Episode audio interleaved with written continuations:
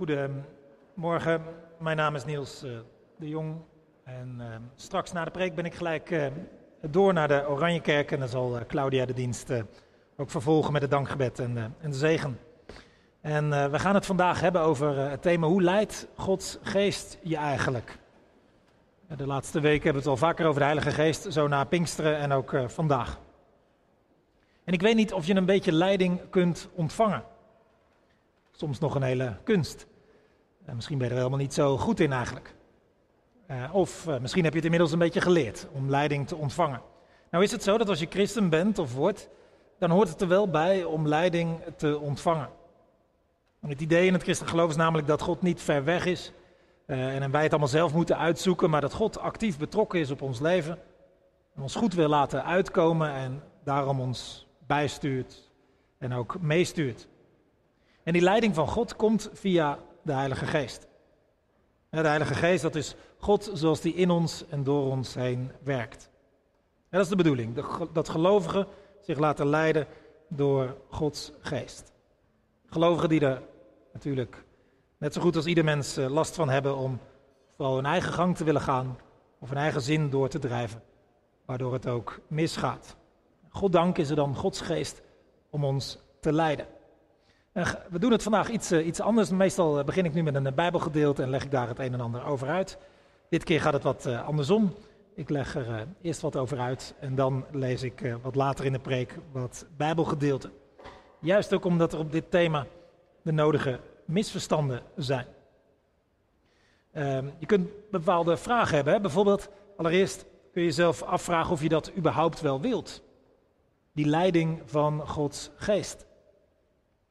Bijvoorbeeld als je nog wat aarzelend tegenover het geloof staat, dat je denkt, ja, wil ik dat wel? Verlies ik dan niet mijn autonomie? Is dat wel goed voor mij? En ook als je wel in het geloof bent gestapt, kun je denken, ik wil best in het spoor van Jezus leven, maar wel graag mijn eigen regie ook houden. Wel zelf het stuur in handen.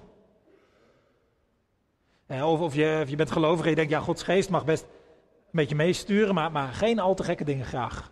Ik wil niet voor schut staan en niet te veel buiten mijn comfortzone. Nou ja, er zou heel veel over te zeggen zijn, maar ik zou er dit over willen zeggen. Je wordt niet minder jezelf. En je wordt niet minder vrij als je laat leiden door de Heilige Geest. Je wordt juist meer jezelf en meer vrij. En vergelijk het met een spelen in een band. Ik heb het nooit gedaan en ik hoop voor iedereen dat ik het ook nooit ga doen. Maar ik denk te weten, als iedereen in een band zijn eigen gang gaat, zijn eigen ding doet, dat er niet veel van terecht komt. En als je dan onderdeel van zo'n band bent, dan dat is het helemaal niet fijn. Terwijl als je een goede bandleider hebt, die ervoor zorgt dat er een beetje richting is en dat iedereen weet wat hij moet doen en dat het afgestemd is. Nou, dan kan iedere bandlid ontspannen zijn, zichzelf zijn en vrijuit spelen. Nou, zo is het met Gods Geest ook. Als die de leiding heeft, dan heb je meer vrijheid. Ben je zekerder. Ben je meer jezelf. Het tweede misverstand over de leiding van Gods Geest is dat je denkt, ja, dat klinkt me toch wel een beetje vaag en zweverig in de oren. Dat Gods Geest je dan leidt, stuurt, dat je denkt, nou, dat is misschien voor bepaalde types iets, maar niet voor mij. Nou, er zou ook weer heel veel over te zeggen zijn, maar als ik de Bijbel lees, in Handelingen, boek Handelingen, waar we vandaag ook bij stilstaan, dan zie je daar bijvoorbeeld twee hoofdfiguren die veel geleid worden door de Geest, Petrus en Paulus. Ik kan me vergissen, maar dat zijn geen vage, zweverige types.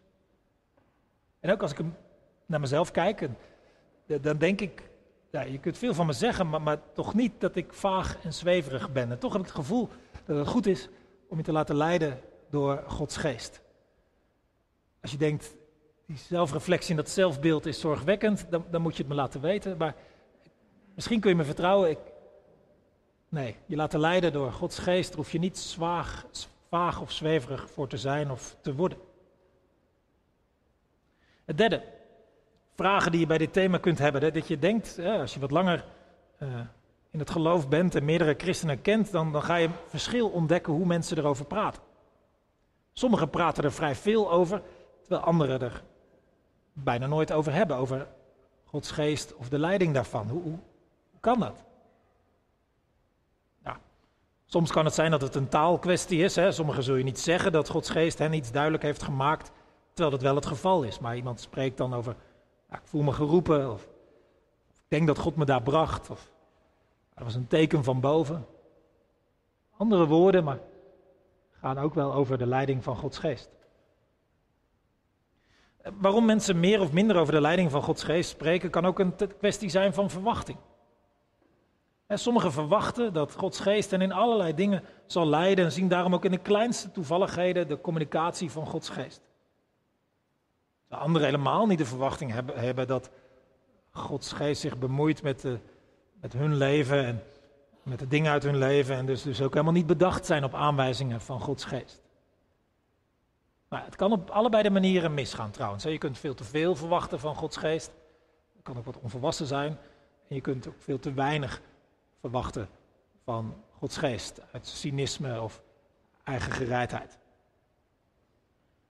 En of je veel merkt van Gods geest hangt ook af van de plek waar je zit in het leven. Wat je levenstaak is, om het zo even groot te zeggen, of je levensopdracht. En vergelijk het even zo met een ervaren verpleegkundige in het ziekenhuis. Als die werkt op een afdeling met redelijk planbare zorg, een vrij vaste groep collega's, veel zelfsturende teams. Ja, of dat die verpleegkundige werkt op een spoedeisende hulp waar het heel chaotisch kan zijn.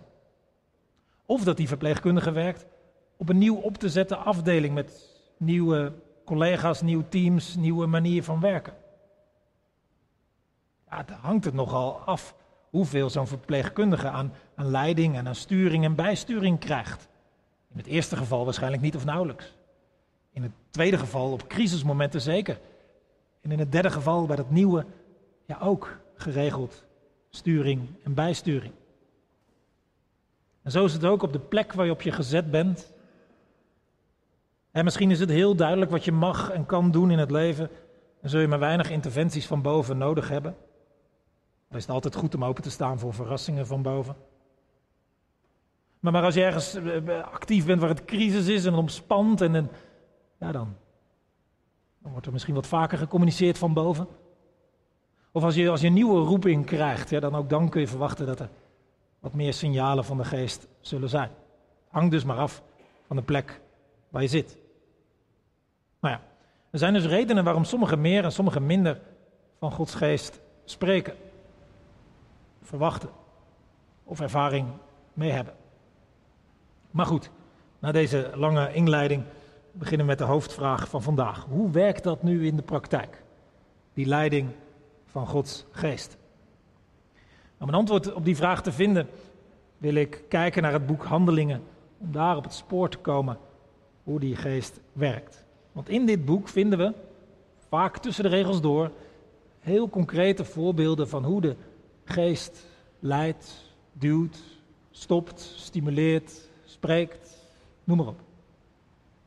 Even een kleine introductie op dit Bijbelboek.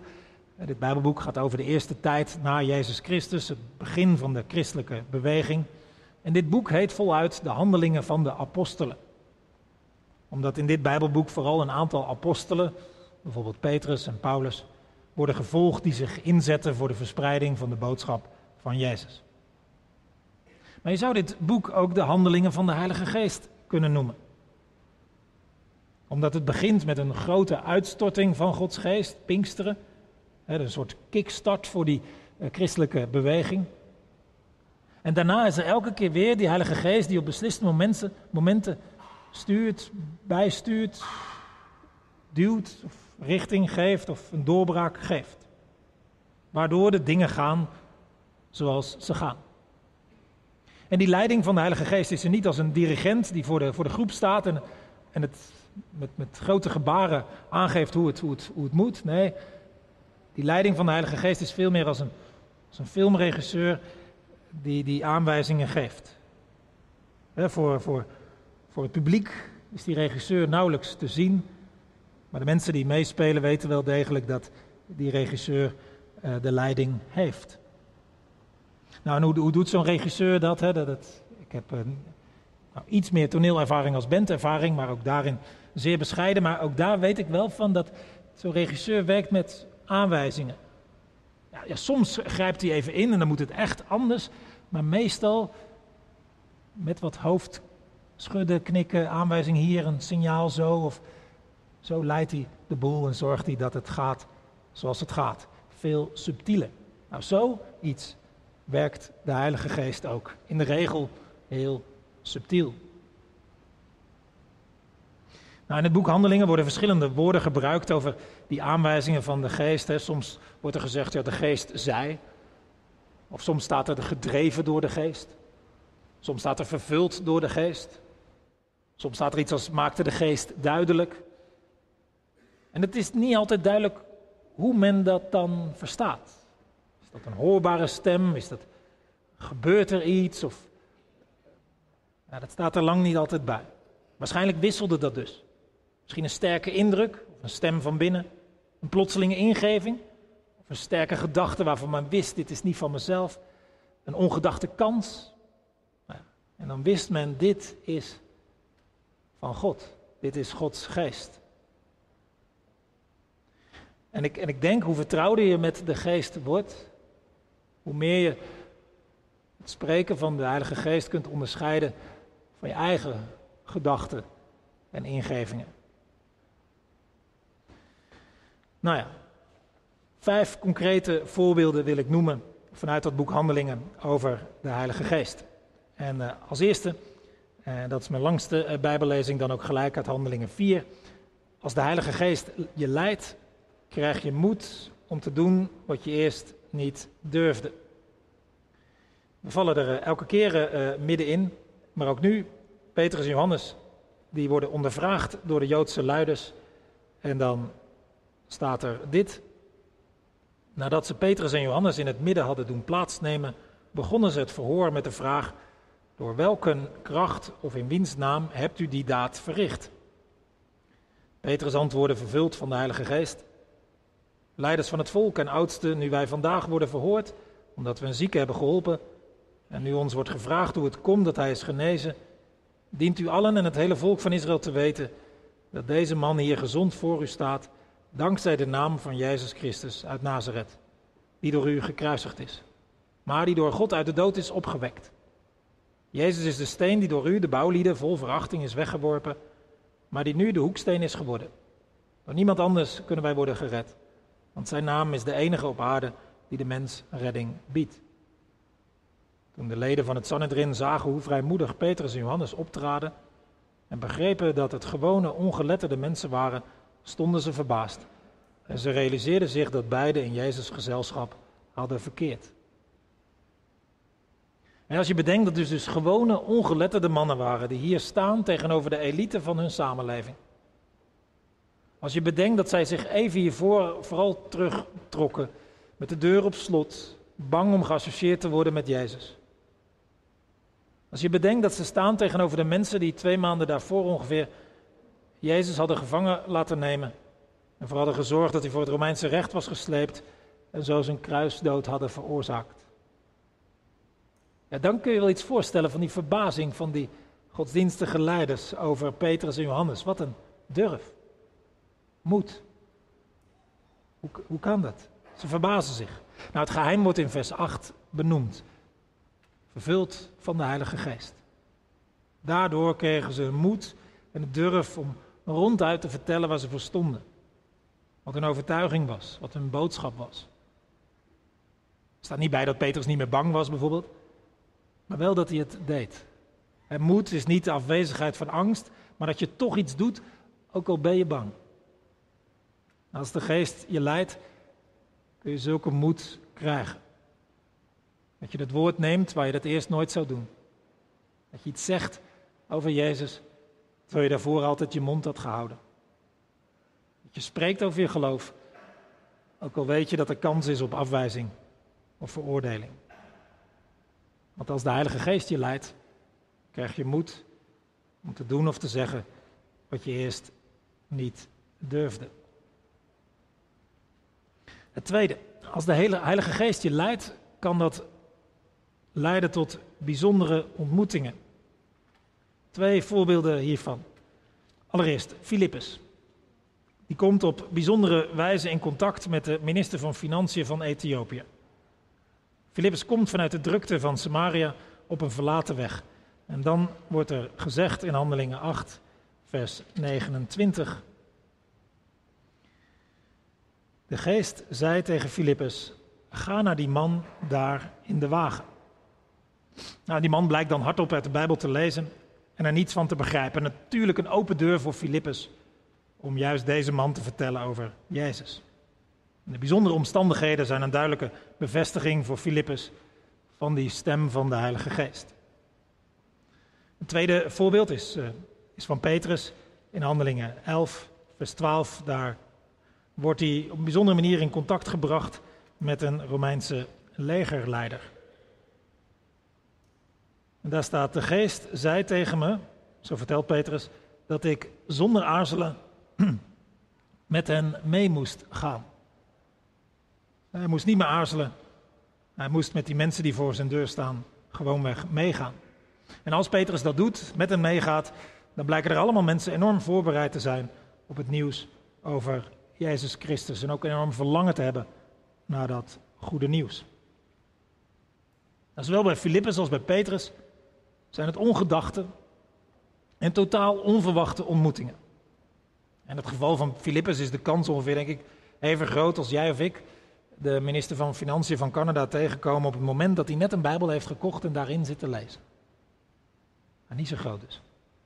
En in het geval van Petrus, ik heb even nagedacht, is de kans ongeveer net zo groot dat jij of ik worden gevraagd om thuis te komen bij een Chinese legerleider om het christelijk geloof eens uit te leggen. Ook die kans is niet zo groot. Maar dankzij de geest gebeurt het hier. Ik hoorde van de week een voorbeeld hiervan en ik vertel het maar even met toestemming. Iemand uit Noorderlicht was naar een christelijk concert gegaan. Het was nogal druk geweest en zo, maar ze was toch gegaan, zei het wat later dan gedacht.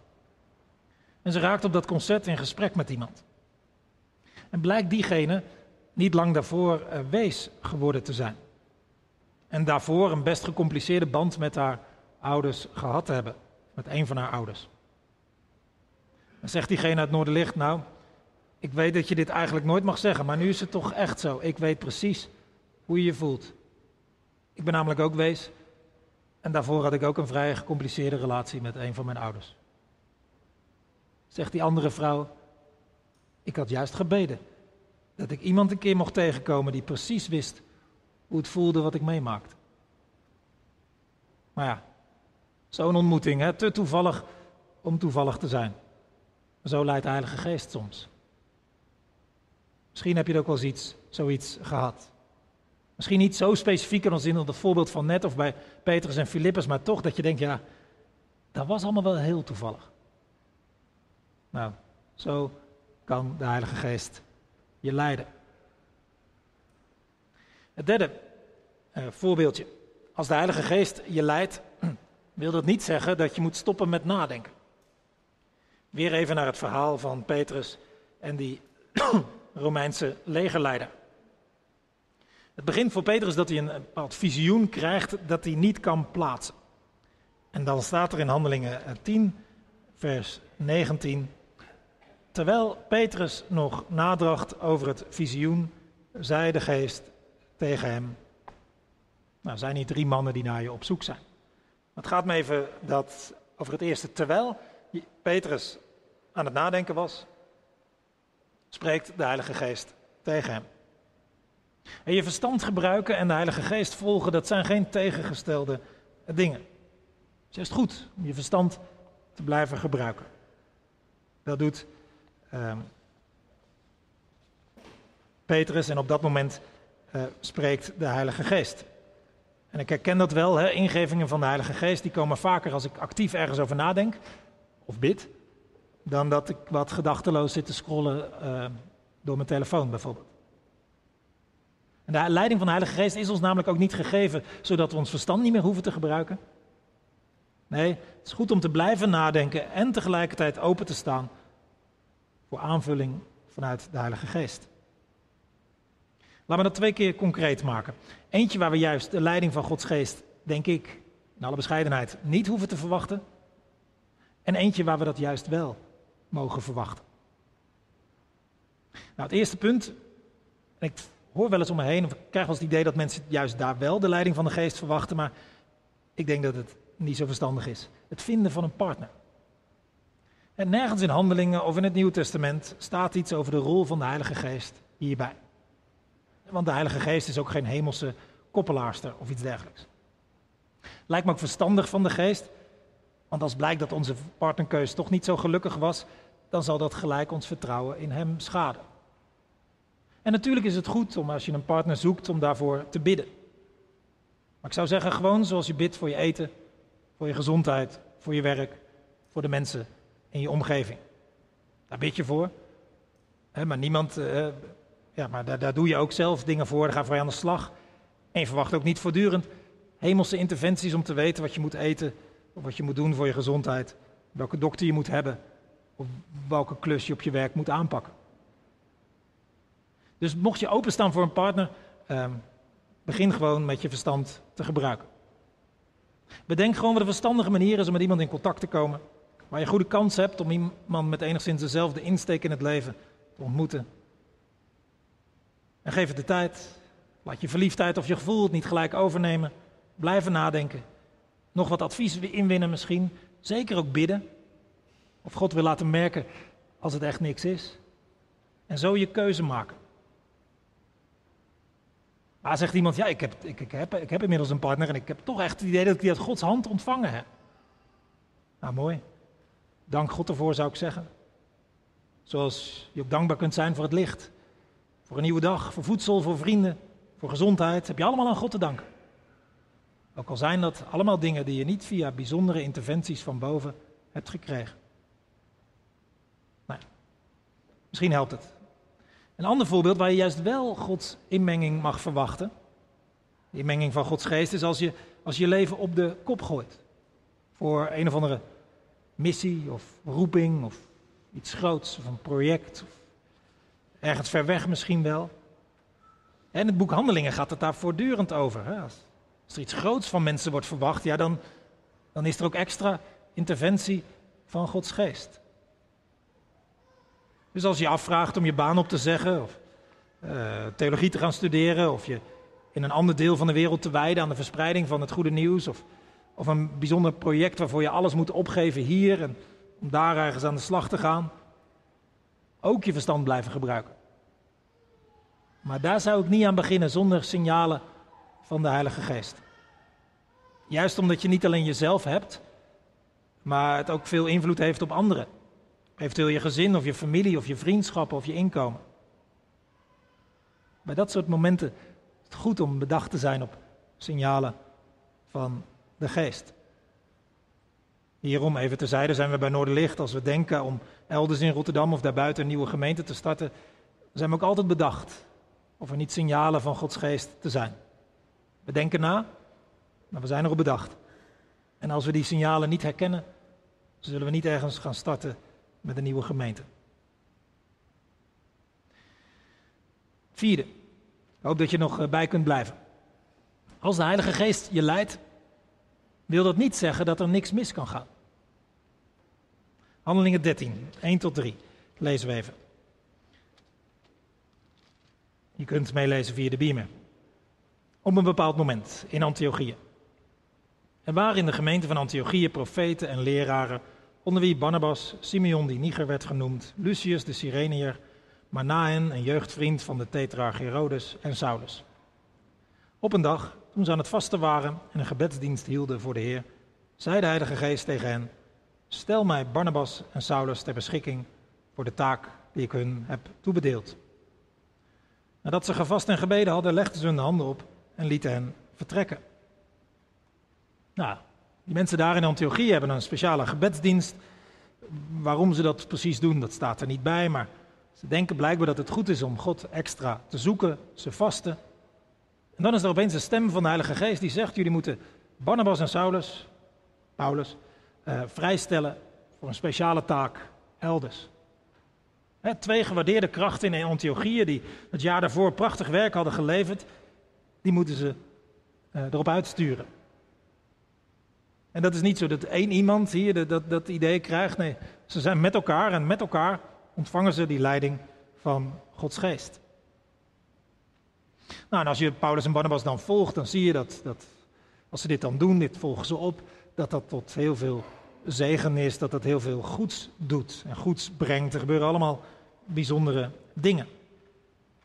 Dan gaat de hele tijd goed, maar dan in Handelingen 16 lees je opeens van een conflict tussen Barnabas en Paulus. En ze komen er niet meer uit. De een wil dit en de ander wil dat. En een soort ruzie over een medewerker. De een wil hem wel meenemen, de ander niet. En ze gaan uit elkaar. En ze gaan los van elkaar hun weg. Eerlijk verhaal. Zoals de Bijbel altijd eerlijk is over de zwakke momenten en zwakke eigenschappen van haar hoofdpersonen. Maar er zit ook een les in, denk ik.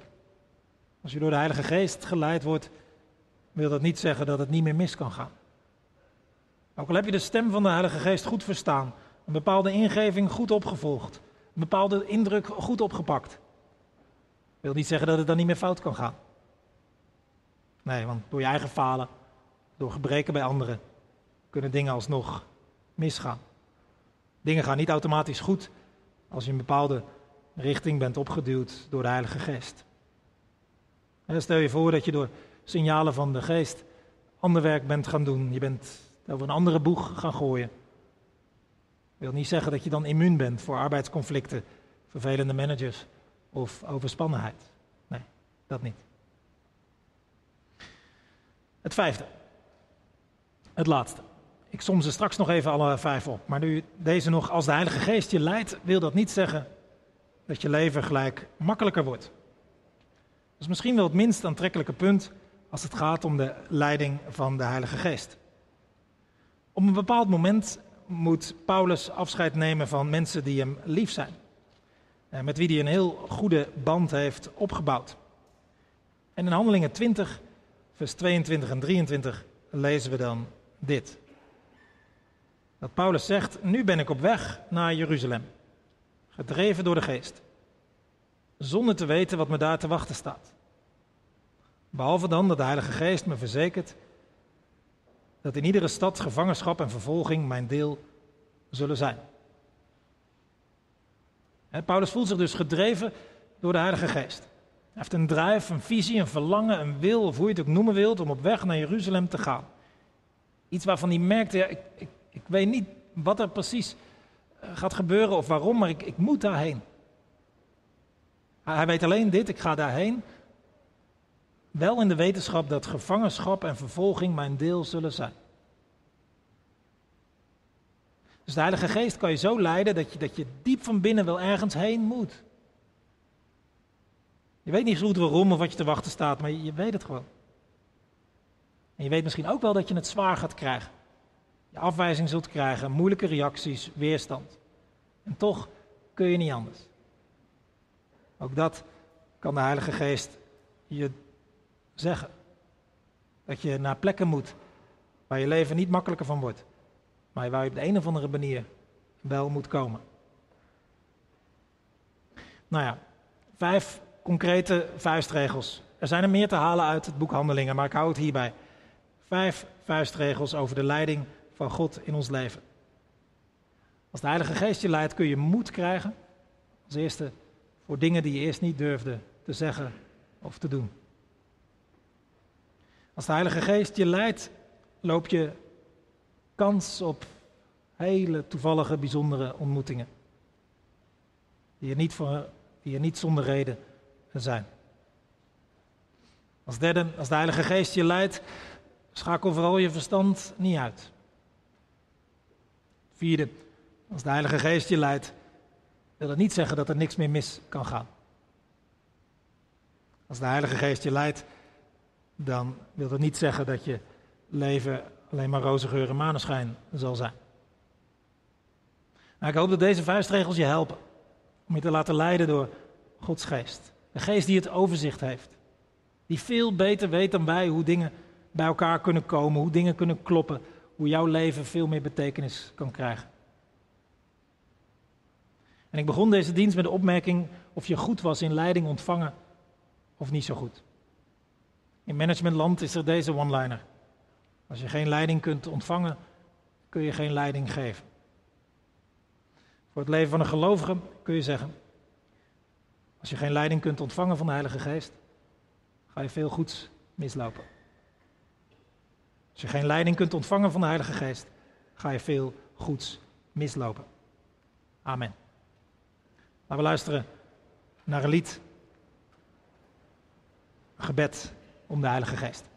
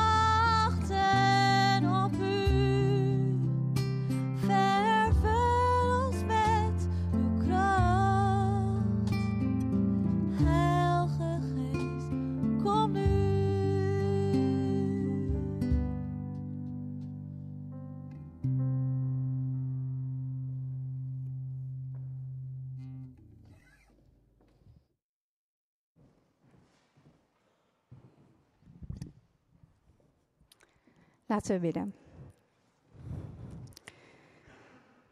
Lieve Vader, in de woorden van Niels horen wij het al. Als wij ons niet laten leiden door uw Heilige Geest, dan missen we. Dan missen we misschien de dingen die onze taak zijn, die ons leven mooier maken, waar we iemand anders kunnen helpen, waar we er voor elkaar kunnen zijn. Wilt u ons helpen die momenten te herkennen? Wilt u ons helpen uw stem te horen? Op momenten dat we misschien voor lastige beslissingen staan. Op momenten dat we twijfelen welke weg we moeten nemen. Laat ons open zijn en om hulp vragen. Laat ons vaker denken, wat zou Jezus doen? Wat zou God vinden van deze beslissing?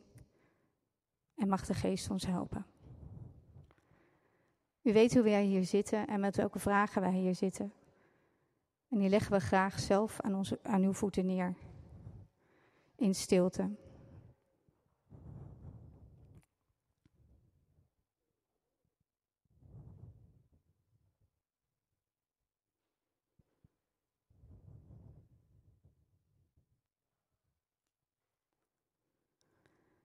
En er is één gebed wat ons helpt uw leiding te aanvaarden. En daarom wil ik aan het eind van dit gebed met z'n allen afsluiten met het Onze Vader. Onze Vader die in de hemelen zijt. Uw naam worden geheiligd. Uw koninkrijk komen. Uw wil geschieden, gelijk in de hemel, als ook op aarde. Geef ons heden ons dagelijks brood. En vergeef ons onze schulden, zo gelijk als wij vergeven onze schuldenaren. En bid verzoeking, maar verlos ons van de boze. Want van u is de koninkrijk en de kracht en de heerlijkheid tot in eeuwigheid. Amen.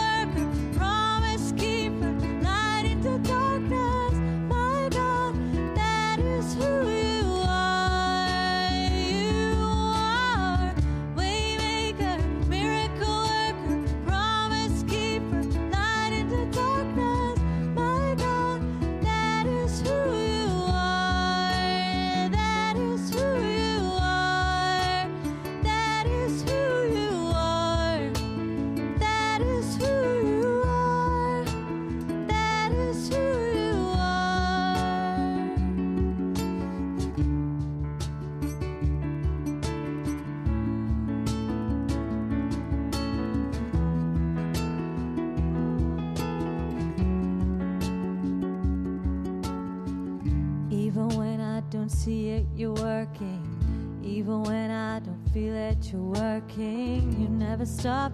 You never stop working. You never stop. You never stop working. And even when I don't see it, you're working. Even when I don't feel it, you're working. You never stop. You never stop working. You never stop. You never stop working. Waymaker, miracle worker, promise.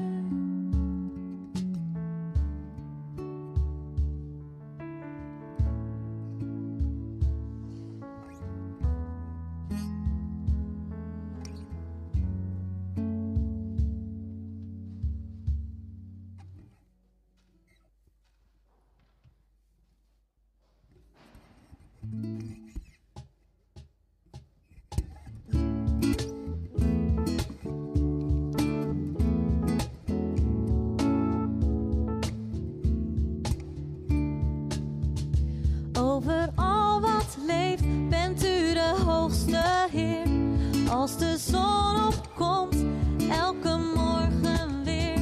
Daarom vraag ik u, Heer van zee en land. Neem ook mijn leven in uw hand. Regeer in mij met al uw kracht. In mijn mooiste droom, in mijn zwartste nacht. Er is één ding dat ik u vraag. O Heer, regeer in mij vandaag.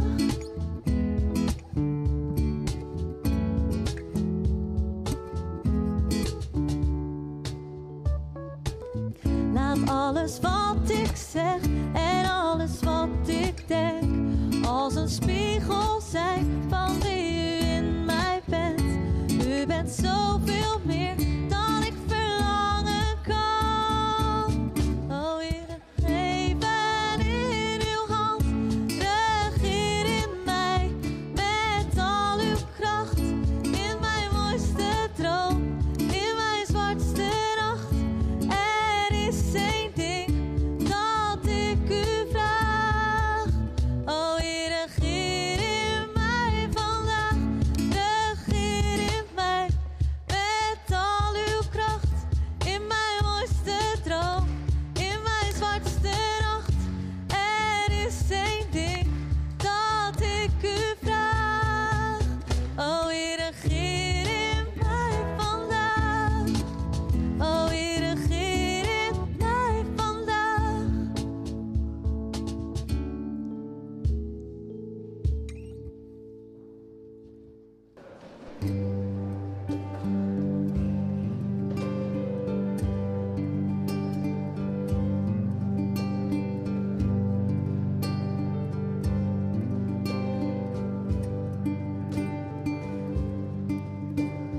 U roept ons samen als kerk van de Heer, verbonden met u en elkaar. Wij brengen uw lof, geven u alle eer, eendrachtig, veelstemmig en dankbaar. Jezus is gastheer en nodigt ons uit. Waar Jezus woont, voelt de liefde zich thuis. Jaag naar de liefde, de vrucht van de geest, die alles gelooft en verdraagt. Streef naar de gaven die God aan ons geeft, veelkleurig, verschillend en dienstbaar.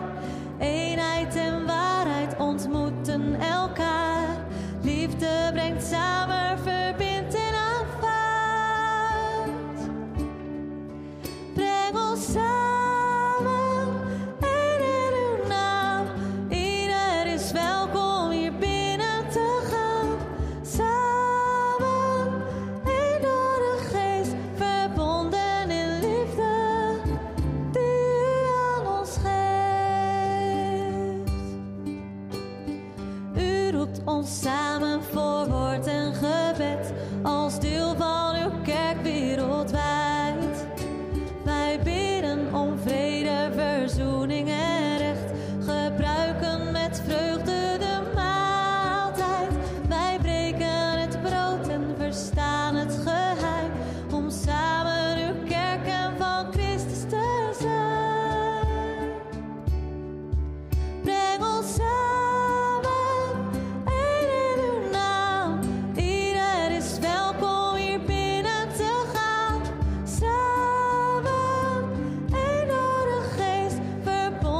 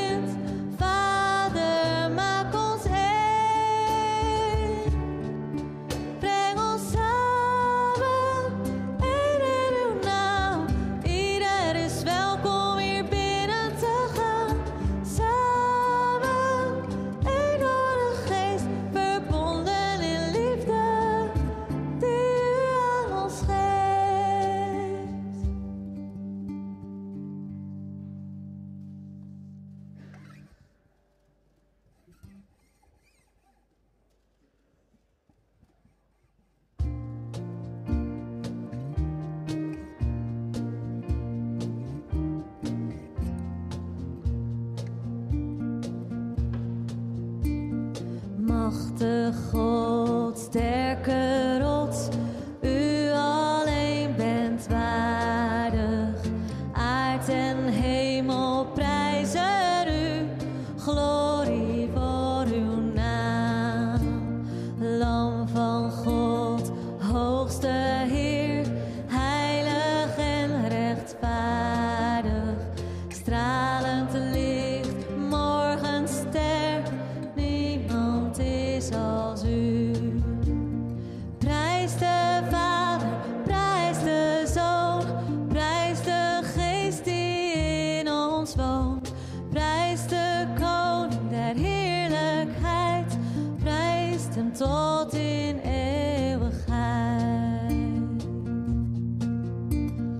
Machtig God, sterke rots, u alleen bent waardig. Aard en hemel prijzen u, glorie voor uw naam. Lam van God, hoogste Heer, heilig en rechtvaardig, stralend licht, morgenster, niemand is als u. Prijs de Vader, prijs de Zoon, prijs de Geest die in ons woont. Prijs de Koning der heerlijkheid, prijs hem tot in eeuwigheid. Prijs de Vader, prijs de Zoon, prijs de Geest die in ons woont. Prijs de Koning der heerlijkheid, prijs hem tot in eeuwigheid.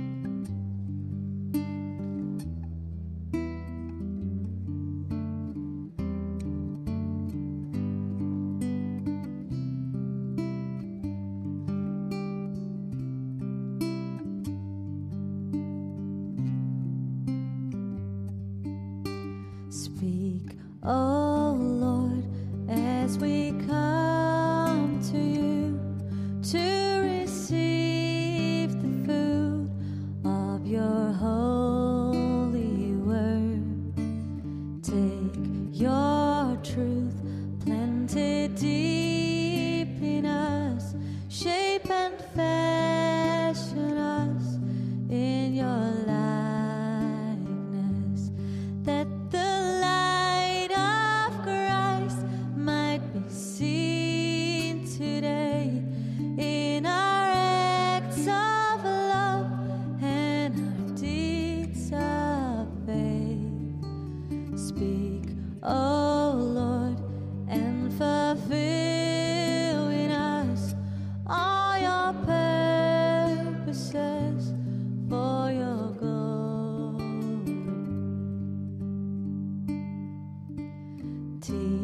us, Lord, full of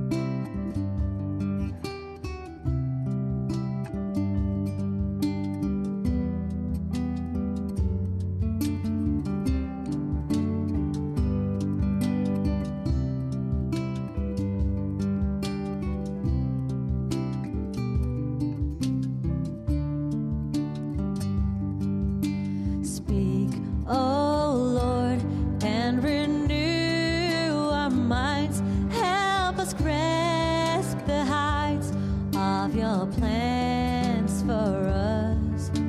Truth unchanged from the dawn of time that will echo down through eternity. And by grace we'll stand on your promises. And by faith we'll walk as you walk with us. Speak, O Lord, till your church is built and the earth is filled with your glory. Dan mag ik jullie de zegen meegeven. De Heer zij voor u, om u de weg te wijzen. De Heer zij achter u, om u in de armen te sluiten en te beschermen tegen gevaar. De Heer zij onder u, om u op te vangen als u struikelt. De Heer zij in u, om u te troosten. De Heer is om je heen, als een beschermende muur, als anderen over u heen dreigen te vallen. De Heer is boven je, om je te zegenen. En zo zegene God je vandaag, morgen en iedere dag.